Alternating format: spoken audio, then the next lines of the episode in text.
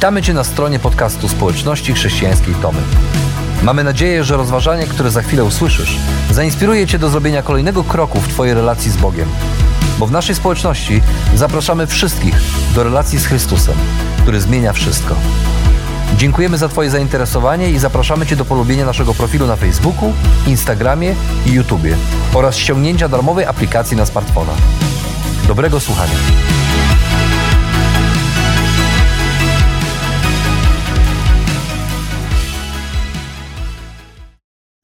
Ta maszyna, którą widzicie za mną, nazywa się, na filmie nazywa się Cud Wallstroma. Wa- Wallstrom Wonder. I została skonstruowana w 1948 roku przez e, Lorenza Wallstroma, który jest, był tak naprawdę amerykańskim hobbystą. Uwielbiał konstruować różne rzeczy z innych rzeczy. Uwie- Uwielbiał odwiedzać wyprzedaże militarne i, i z tych, na wyprzedażach nabywać różne części i z tych części konstruować większe części. Pewnego dnia na jednej z takich wyprzedaży znalazł e, fragment bomby z czasów II wojny światowej, oczywiście już nieczynnej bomby i tę bombę rozebrał, żeby zobaczyć, co tam w niej było, a potem ten mechanizm zaczął e, nie tyle ulepszać, zaczął dokładać do niego kolejne elementy dokładał kolejne kółka, kolejne, kolejne y, łańcuchy. Y, jak widzieliście, nawet jakąś kuleczkę, coś gdzieś świeciło, y, jakieś światełka. Robił to wszystko składał tę maszynę przez następnych 15 lat.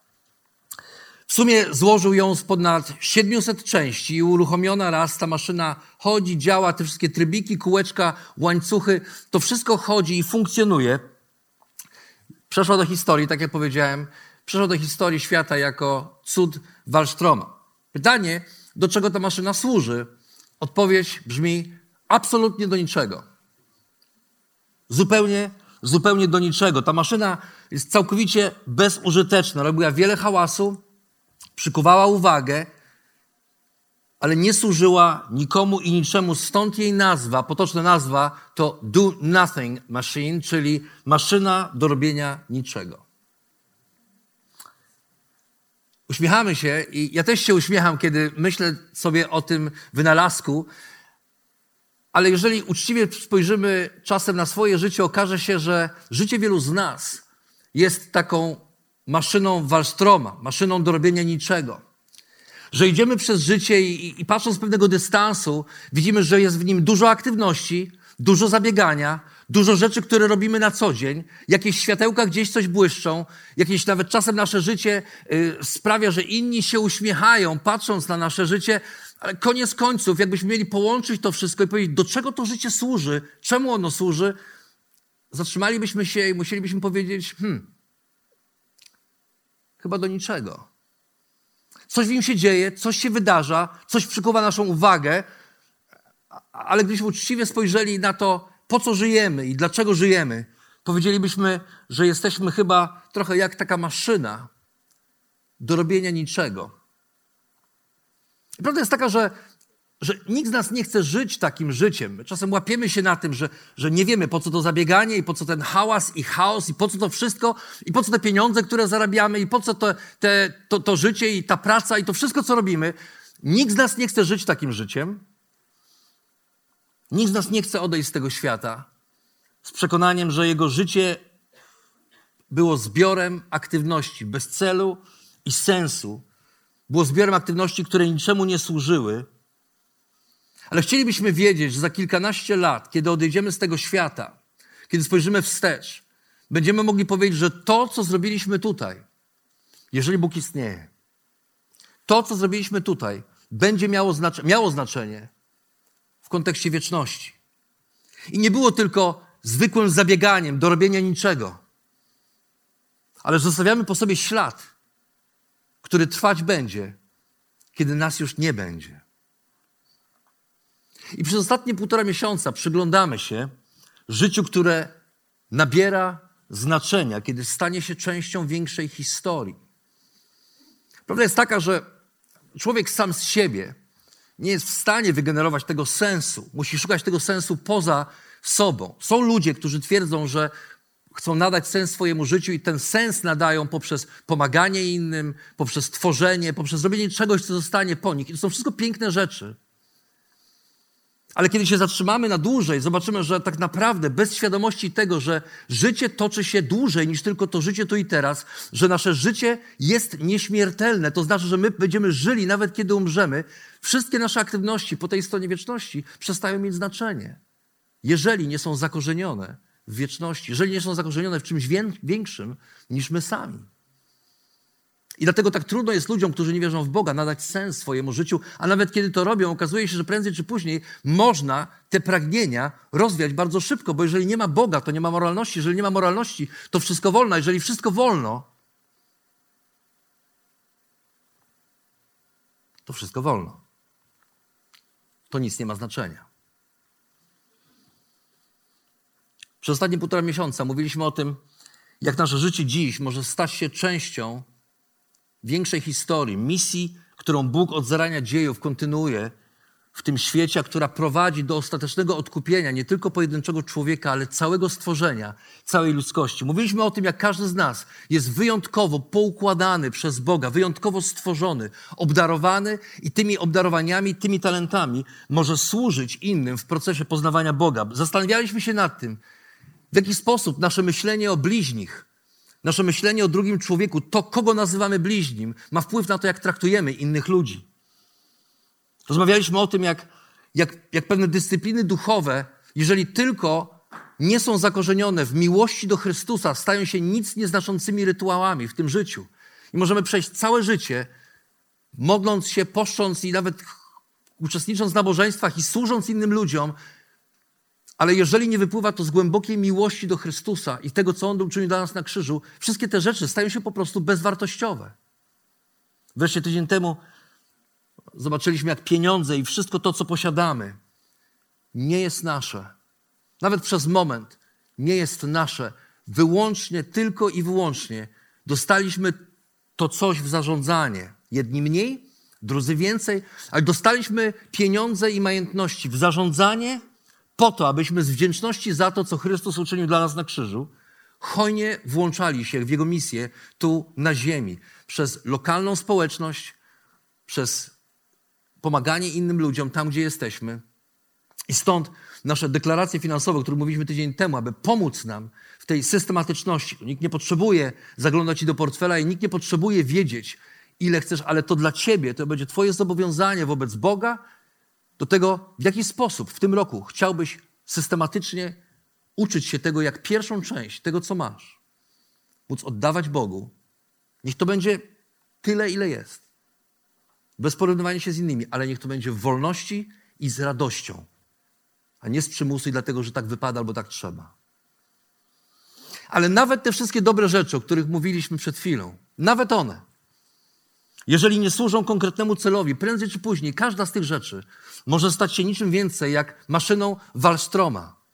Może stać się nic nieznaczącą serią rytuałów po tej stronie wieczności, które zamienią nasze życie w pewną aktywność, zajmą nam czas, zajmą nam myślenie, ale nie będą służyły niczemu więcej poza samym sobą. I niestety, niestety, przykro mi to powiedzieć, ale zbyt często nasze chrześcijańskie życie staje się celem samym w sobie. Myślimy, że żyjemy dla siebie, że Kościół jest po to, żeby budować mnie, że jestem tu po to, żeby, żeby czerpać coś dla siebie, że jestem tu po to, żeby siebie karmić, żeby dla siebie żyć.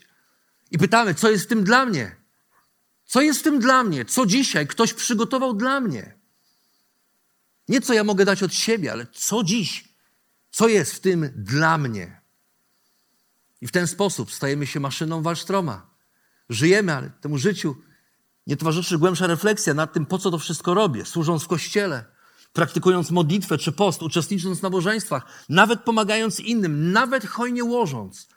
Na sprawy kościoła, możemy całkowicie przegapić tę jedną rzecz, tę jedną rzecz, od której wszystko zależy, tę jedną rzecz, która jest tym, co Amerykanie nazywają game changer, która zmienia reguły gry. Możemy łatwo, robiąc mechanicznie różne rzeczy, nawet te pobożne rzeczy, i nie mając świadomości tej jednej rzeczy, po co to wszystko, przegapić sens i sedno naszego chrześcijańskiego życia. I ta jedna rzecz jest jak soczewka, która sprawia, że wszystko to, co robimy, nagle nabiera znaczenia w kontekście misji Dei. I nasze życie może przestać być maszyną do robienia niczego. I tę jedną rzecz Jezus wyjawił swoim uczniom podczas jednego z ostatnich z nimi spotkań tutaj na tej ziemi. Miało to miejsce zaraz krótko po jego zmartwychwstaniu na jednym z galilejskich wzgórzy, dokąd, dokąd ich zaprosił. Powiedział, że tam mają się spotkać. I czytamy w Ewangelii Mateusza w 28 rozdziale takie słowa. 11 uczniów, pamiętamy, może pamiętamy, może wiemy, nie wiemy, ale było ich 12. Judasz zdradził, powiesił się, więc zostało ich 11. 11 uczniów udało się natomiast do Galilei na górę, którą wskazał im Jezus. I gdy go zobaczyli, złożyli mu pokłon, choć niektórzy wątpili. Ilekroć czytam ten fragment, on mnie zawsze zastanawia. Zawsze przykuwa moją uwagę. Bo to jest ten moment, kiedy już wszystko to, co miało się wydarzyć, jeszcze poza wniebowstąpieniem Jezusa, to wszystko, co miało się wydarzyć, się wydarzyło. Z jednej strony widzimy uczniów, którzy oddają mu pokłon. To znaczy, że dla pobożnego Żyda oznaczało to, że on uznaje tę osobę, tego, komu, kogo się kłania, uznaje za Boga. I Żydzi nie kłaniali się żadnym ludziom. Nawet rzymscy imperatorzy nie byli w stanie zmusić ich do tego, aby kłaniali się posągom czy popiersiom, które przedstawiały ich jako wielkich władców. To był najbardziej niepokorny naród pod tym względem. I wyprosili sobie nawet możliwość tego, żeby tego nie robić. I tego nie robili.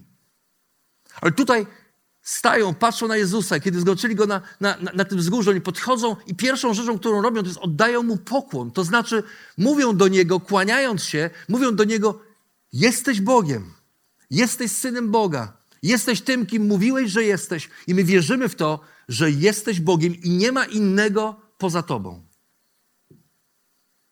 Ale jednocześnie czytamy o tym, że oni oddając ten pokłon, wątpili.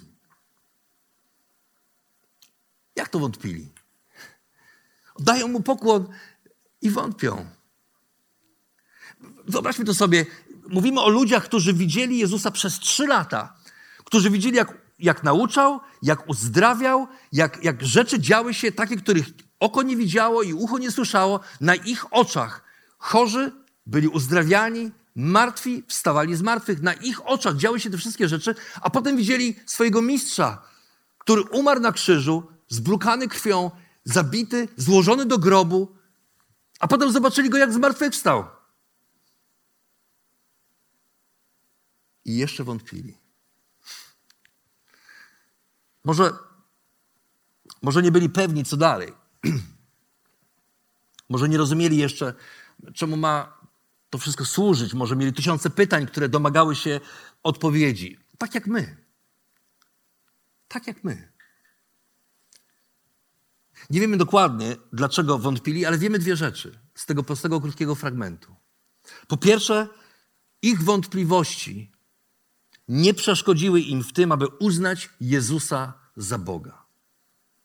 Wątpili, mieli tysiące pytań, ale tej jednej rzeczy byli pewni. On jest tym, kim powiedział, że jest i Jemu należy się chwała i cześć. Dlatego Mu się pokłonili. Druga rzecz.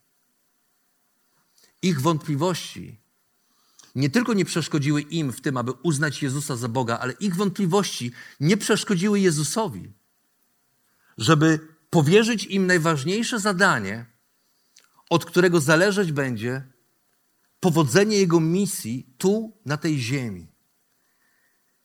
Nie ma planu B.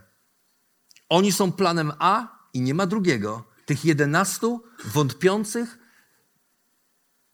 niepewnych siebie Galilejczyków, prostych ludzi, niewyuczonych, nieznających języków, nie potrafiących się dobrze wysłowić, czasem narwanych, czasem zadających głupie pytania.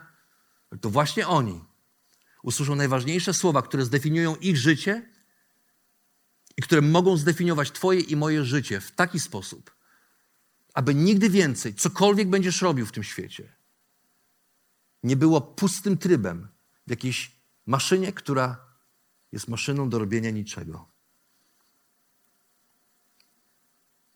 Jezus podszedł i zwrócił się do nich w tych słowach.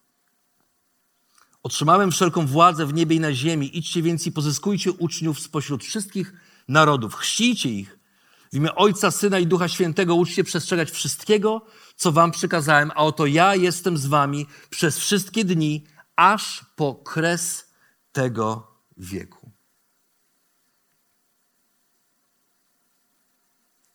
Całe życie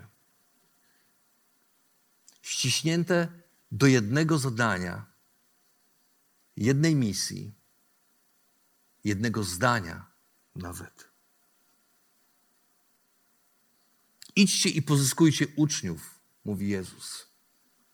Nie zostańcie w Galilei, nie zbudujcie mi nowe budynki świątynne, nie pielęgnujcie między sobą to, czego was nauczyłem.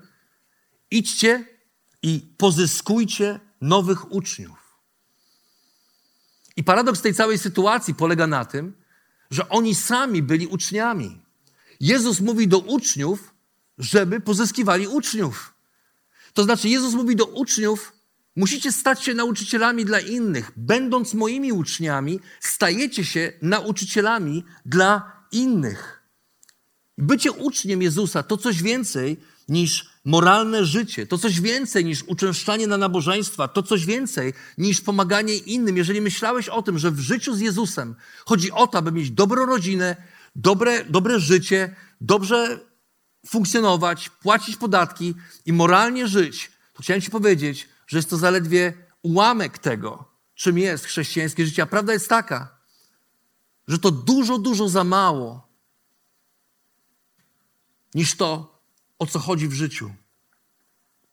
Bycie uczniem Jezusa polega na uczeniu innych, jak być uczniem Jezusa.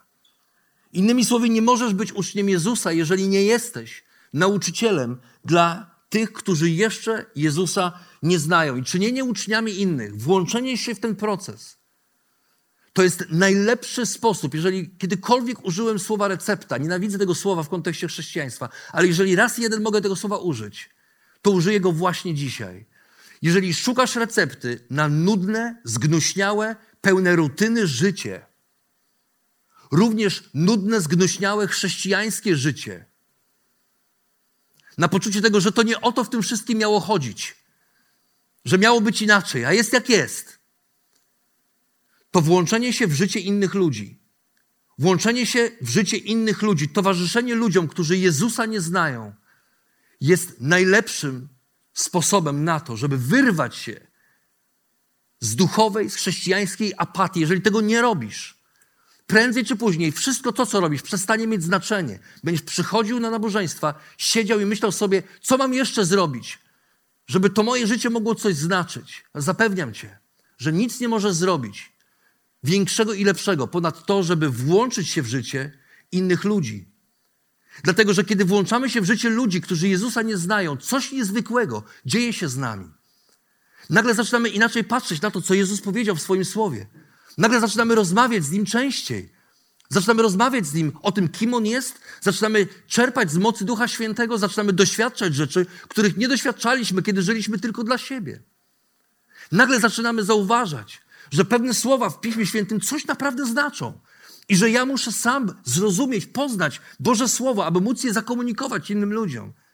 Nie mogę ciągle polegać na tym, że jakiś pastor, czy jakiś lider, czy lider grupy AHA mi powie, co mam zrobić w tej sytuacji, bo to ja jestem odpowiedzialny za sytuację, za życie, za człowieka, którego Bóg postawił na mojej drodze.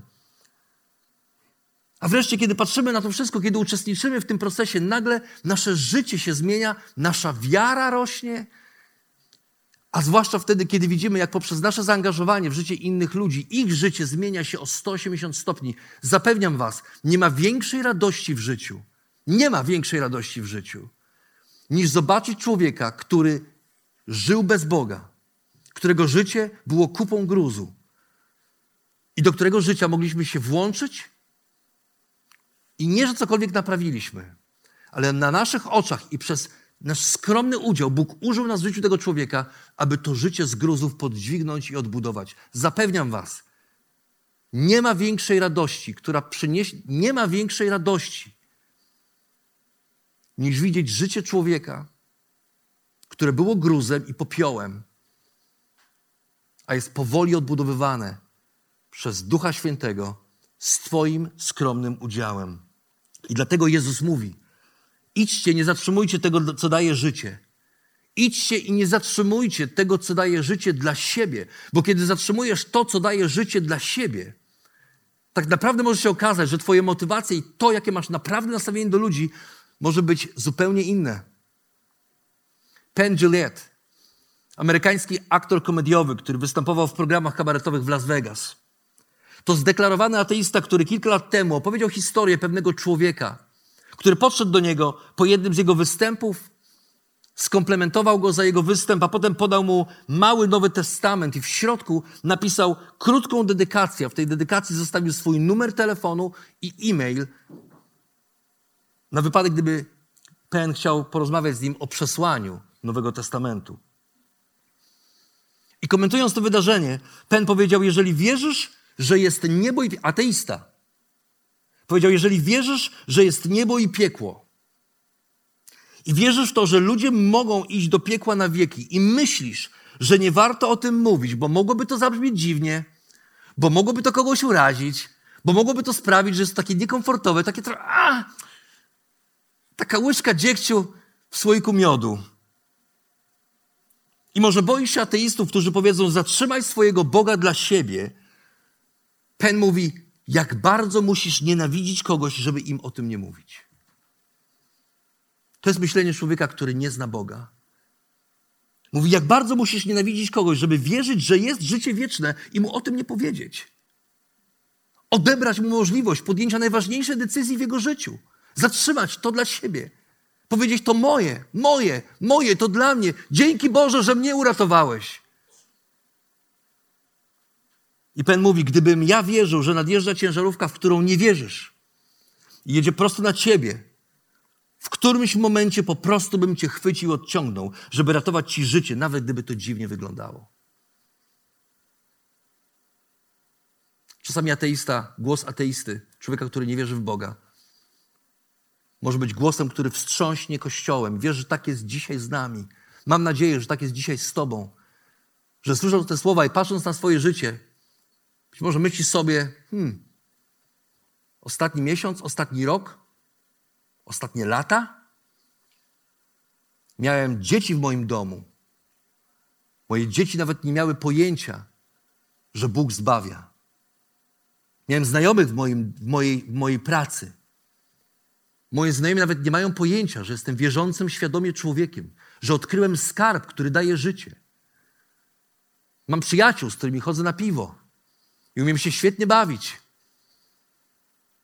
Nawet nie mają pojęcia, że moje życie zostało przemienione przez Ewangelię.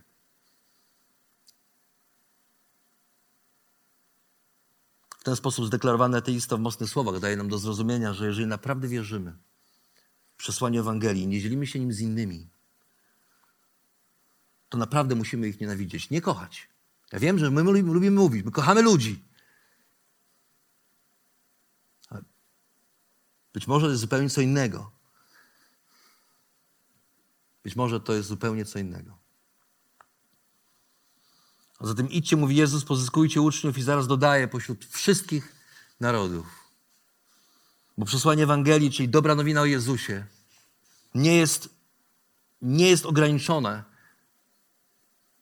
do jednego narodu, ale do wszystkich ludzi na tym świecie. Dobra nowina o tym, że Bóg przychodzi w osobie Jezusa, umiera na krzyżu za nasze grzechy, przebacza nam nasze winy i daje i zmartwychwstaje po to, żeby dać nam nadzieję życia wiecznego, jest przesłaniem dla każdego, zawsze i wszędzie, bez względu na jego rasę, pochodzenie, płeć, przeszłość, status społeczny, status materialny, kulturę, to przesłanie, które zmienia wszystko.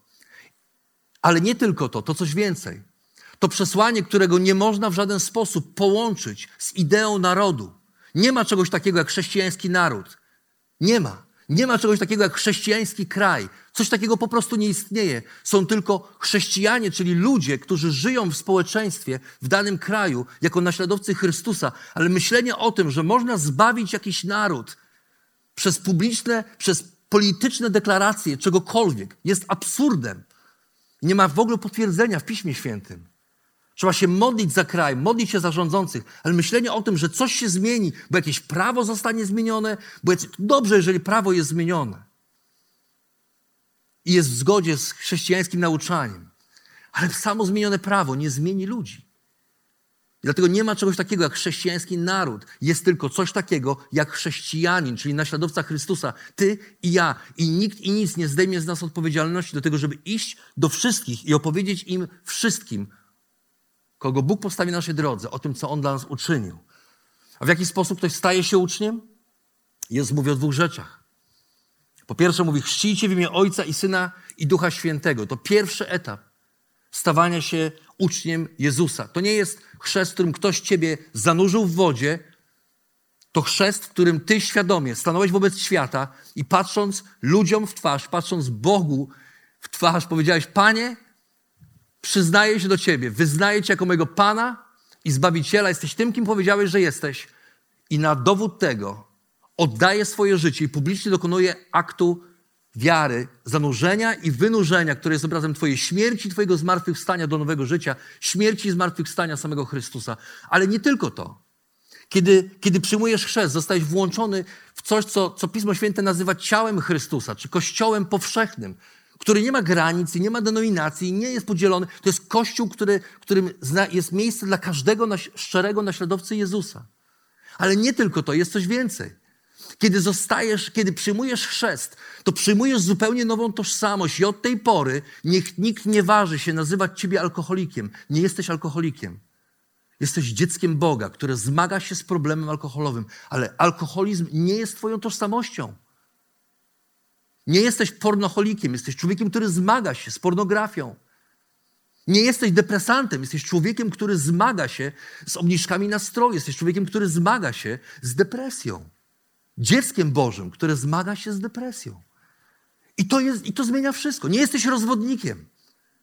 Być może ktoś tak kiedyś o tobie powiedział, bo w swoim dawnym życiu rozwiodłeś się i, i twoje życie zupełnie zmieniło swój kierunek. Ale kiedy przyjmujesz nową tożsamość w momencie chrztu, przestajesz być rozwodnikiem, jesteś dzieckiem Boga, które przez resztę swojego życia będzie ponosiło konsekwencje poprzednich decyzji, ale nie jest już. Te decyzje z przeszłości nie definiują ciebie teraz i nie definiują twojej przyszłości. To jest to, co dzieje się z nami w momencie chrztu. Czy to jest dziwne? Że kiedy przyjmujemy, że kiedy mówimy o chrzcie, że, że traktujemy to w taki sposób, że świętujemy to razem? Że świętujemy nowe życie i cieszymy się tym, co Bóg czyni w nas? Niech to nie będzie dziwne. Bo jak tu się nie cieszyć, kiedy tożsamość pijaka zostaje zamieniona na tożsamość dziecka Bożego? Mnie to cieszy. Ja chcę żyć dla takich chwili. Ja nie chcę żyć, ja chcę żyć dla takich chwili. Widzieć każdą osobę przyjmującą nową tożsamość w imieniu Jezusa.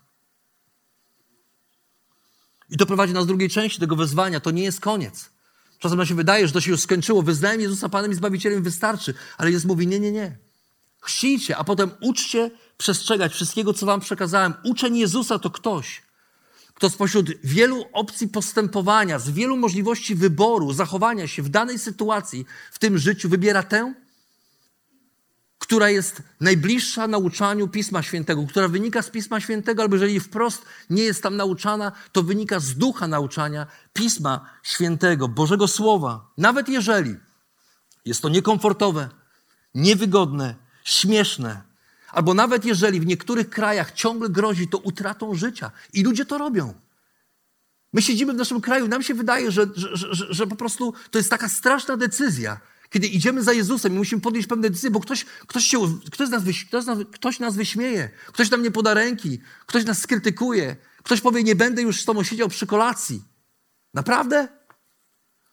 Powiedzcie to tym, którzy każdego dnia za nawet niepubliczne, tylko domniemane przyznanie się do wiary w Jezusa płacą najwyższą cenę i robią to. I nie mówię to po to, żebyśmy, żeby bijać nas poczucie winy. Dzięki Bogu, że nie musimy tego robić. Dzięki Bogu, że nas oszczędził w tej kwestii. Że daje nam naprawdę, naprawdę komfortowe życie, które jest domeną jednego procenta ludzi na tym świecie. Ale niech nas to nie zmyli, że nie będziemy odpowiedzialni za to, co zrobiliśmy z tym życiem. Niech nas to nie zmyli, że nie będziemy odpowiedzialni kiedyś przed Bogiem, kiedy staniemy przed Nim i On zapyta, co masz dla mnie? A my powiem, Boże, ach, Kiedy miałem stanąć po Twojej stronie, wolałem, żeby się ze mnie nie śmiali. Kiedy miałem coś powiedzieć swoim dzieciom, uchronić je przed tym, aby szły w, szły w zatracenie, wolałem siedzieć cicho, bo przecież co ja będę się odzywał? Ja, głupi stary, nie będę mówił. Pewnego dnia staniemy wszyscy Będziemy musieli powiedzieć Bogu, co zrobiliśmy z tymi sytuacjami, z tymi krótkimi momentami, kiedy mogliśmy przemówić, mogliśmy dać świadectwo i woleliśmy się zamknąć, bo się baliśmy tego, co inni mogą powiedzieć. Ale Jezus pokazuje nam, że ten, który przestrzega Jego przekazań, to jest Jego uczeń. I nie tylko to, ale też ten, który przestrzega Jego przekazań nie jako religijnych zasad, religijnych zasad z przymusu, bo tak trzeba. Ale ten, który przestrzega jego zasad z radością, nawet wtedy, kiedy jest to trudne, niekomfortowe, kiedy trzeba podjąć decyzje, które się ludziom nie podobają, ale się Bogu podobają. To jest uczeń Jezusa. I ten uczeń uczy tego poprzez swoje postępowanie, poprzez swoje decyzje, uczy tego innych. Czy nam się to podoba, czy nie? My uczymy ludzi. Tylko czasem Udajemy, że tego nie wiemy. Ale ludzie patrząc na Twoje, na moje życie, czegoś się uczą. I gdyby ktoś przyjrzał się Twojemu życiu z ostatniego tygodnia, miesiąca, ostatniego pół roku, czego by się dowiedział o Bogu? Jaki obraz Boga zostawiłbyś mu w jego pamięci? Na tej sali siedzi wiele przykładów ludzi, których życie mogliśmy zobaczyć. Odbudowane z gruzów, ludzi, którzy najpierw wyznali Jezusa swoim Panem i Zbawicielem, ale nie zatrzymali się w tym miejscu ale oddali mu to życie i poszli za nim. I Bóg krok po kroku odbudowywał ich życie, ale to życie odbudowane było pełne trudnych decyzji. Niektórzy musieli przestać pić. Koledzy mówili, chodź, z kolegami się nie napijesz. Oni powiedzieli, nie, od tej pory ani jednego więcej. Niektórzy musieli wyjechać do ośrodka, żeby pomóc sobie i swoim rodzinom.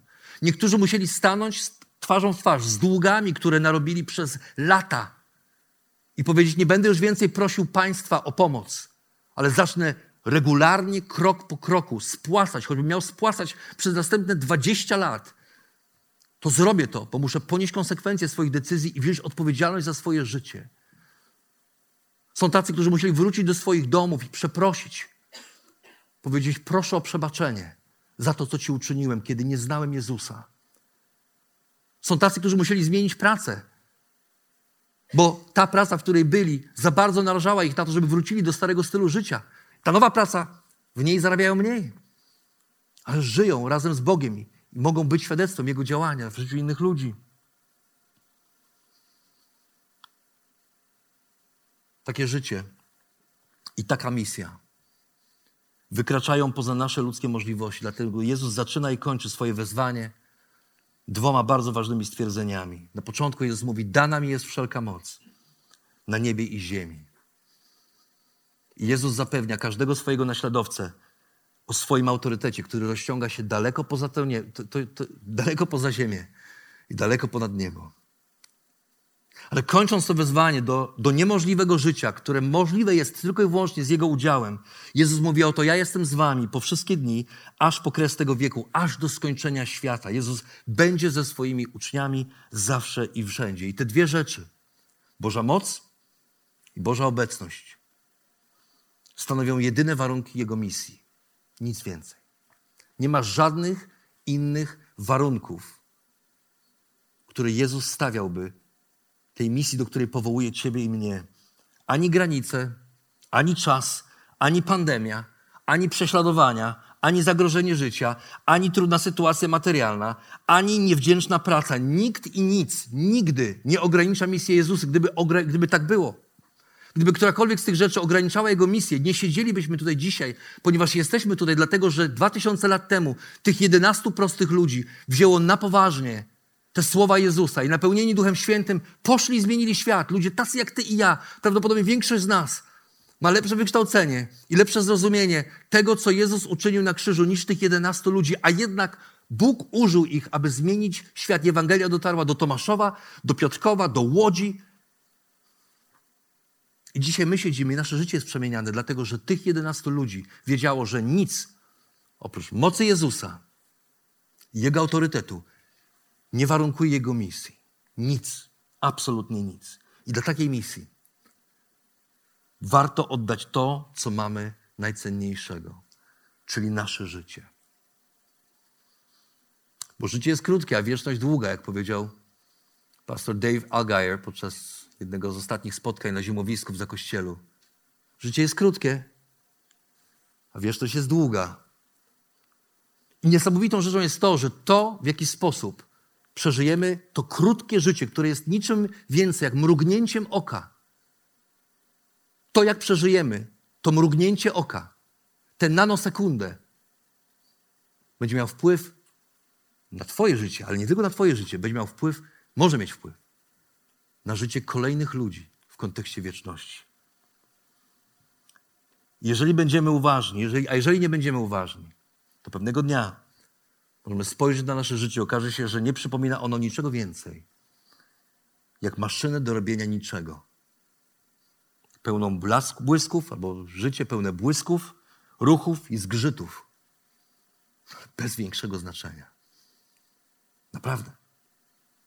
I nikt nie chce przeżyć takiego życia. Jestem o tym absolutnie przekonany. Dlatego, kiedy oddajemy nasze życie misji Jezusa, jaką jest czynienie uczniami innych, możemy być pewni, że będzie ono miało, że będzie ono miało znaczenie, przepraszam, w kontekście wieczności.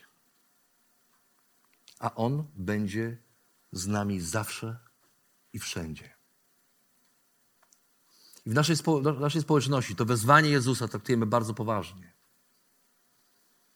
Jesteśmy przekonani, że tylko w ten sposób, włączając się w życie innych ludzi i towarzysząc im w podróży za Bogiem, możemy nadać naszemu życiu sens i znaczenie po tej stronie wieczności. Jesteśmy absolutnie zdeterminowani, żeby zrobić wszystko za wyjątkiem grzechu, aby użyć wszelkich możliwości i środków do tego, aby dotrzeć z dobrą nowiną do tych, którzy jeszcze tej dobrej nowiny nie słyszeli i nie tylko ją głosić, ale poprzez osobiste relacje z innymi ludźmi towarzyszyć im w ich podróży za Bogiem. I ostatni rok spędziliśmy w gronie liderów, modląc się i rozmawiając o tym, w jakim kierunku prowadzi nas Bóg w następnej dekadzie.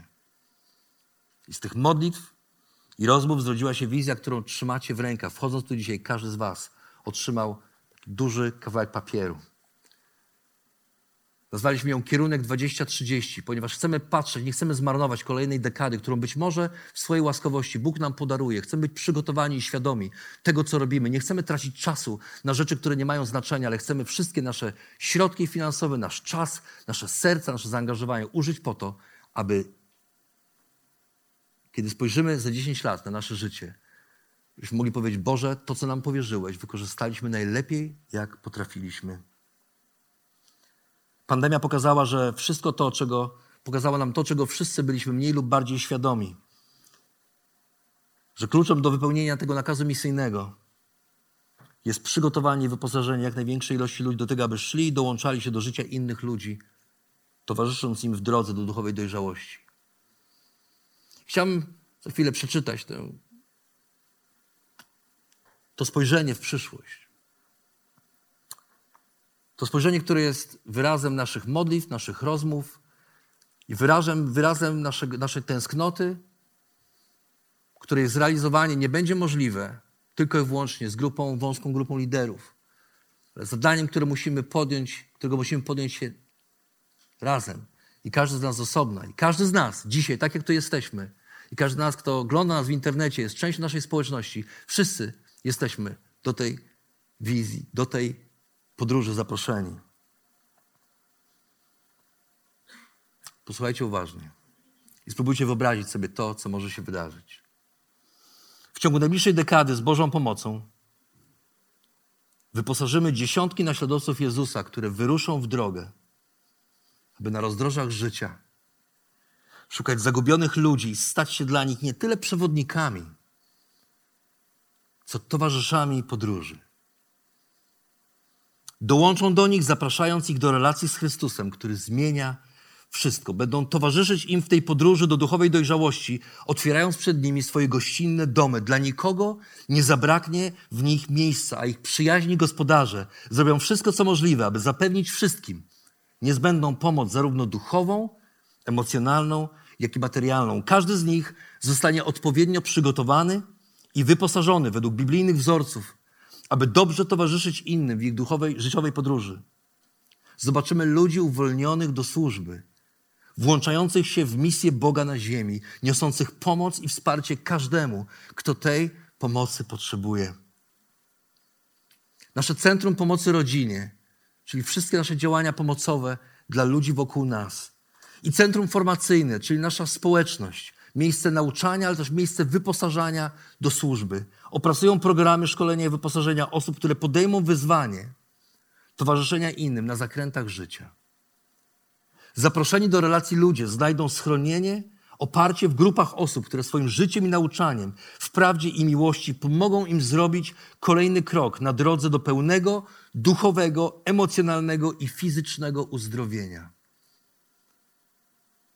Dzięki Bożemu działaniu, ale też dzięki naszej determinacji, małżeństwa zostaną uratowane, rodziny zostaną przemienione, a poszczególne osoby zostaną ukształtowane na podobieństwo samego Chrystusa i w ten sposób powstaną nowe społeczności wierzących.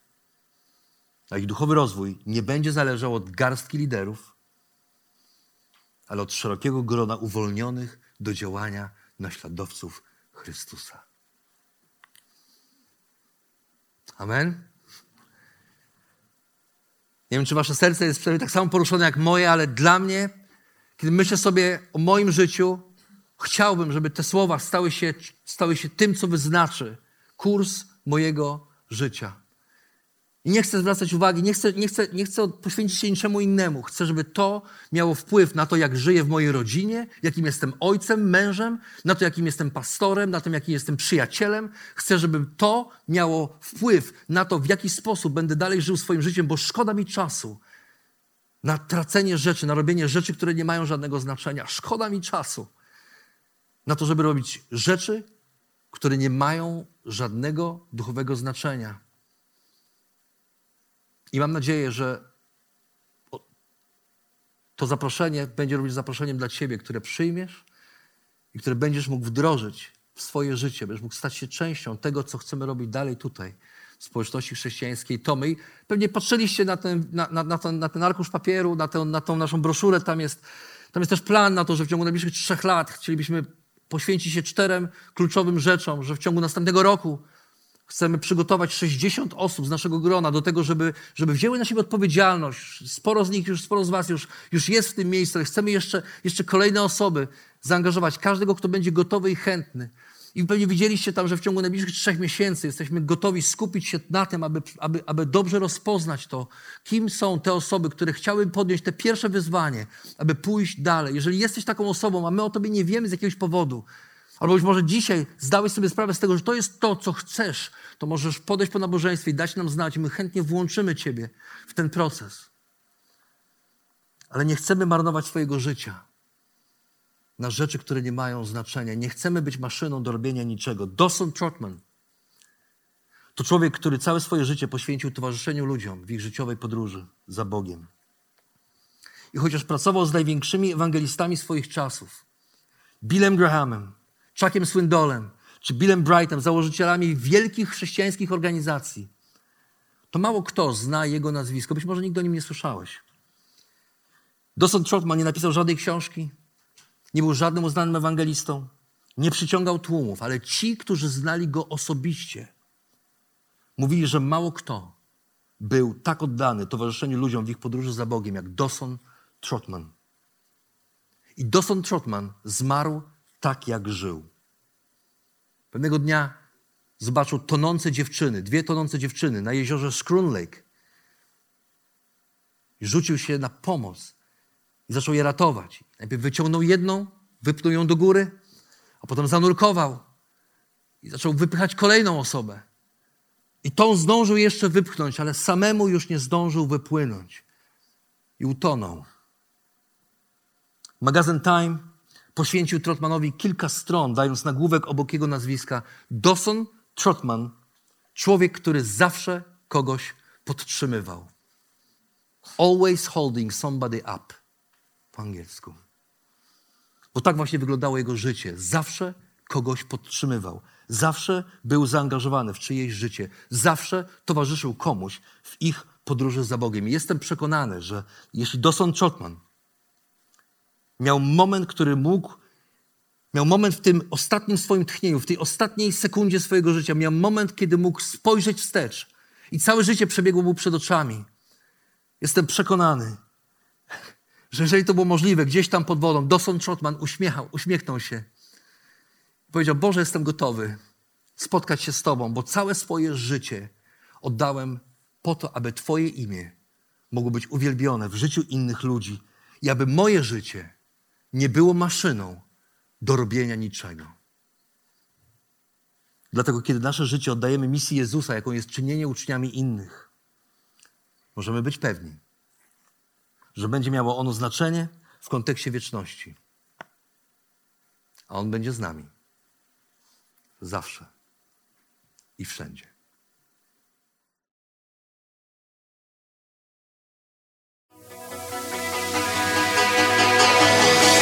Jeszcze raz dziękujemy za wysłuchanie naszego rozważania. Jeżeli mieszkasz w okolicach Tomaszowa Mazowieckiego lub Łodzi, zapraszamy Cię do odwiedzenia nas na niedzielnym nabożeństwie. Więcej informacji znajdziesz na stronie schatomy.pl.